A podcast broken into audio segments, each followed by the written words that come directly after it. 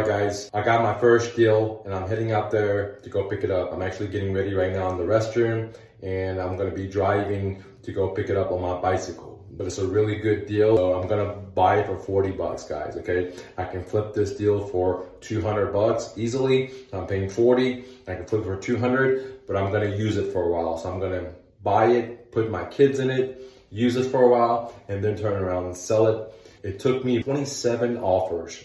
Took me about 12 minutes to do that. So after I made that first video, I headed to the restroom.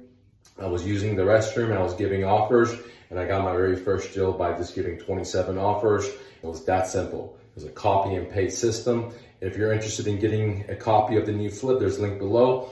Make sure you subscribe and follow me for more excitement. When I pick it up from the seller's home, I'll document. If you have any questions, comment, leave it below. I'll be happy to answer for you. Peace.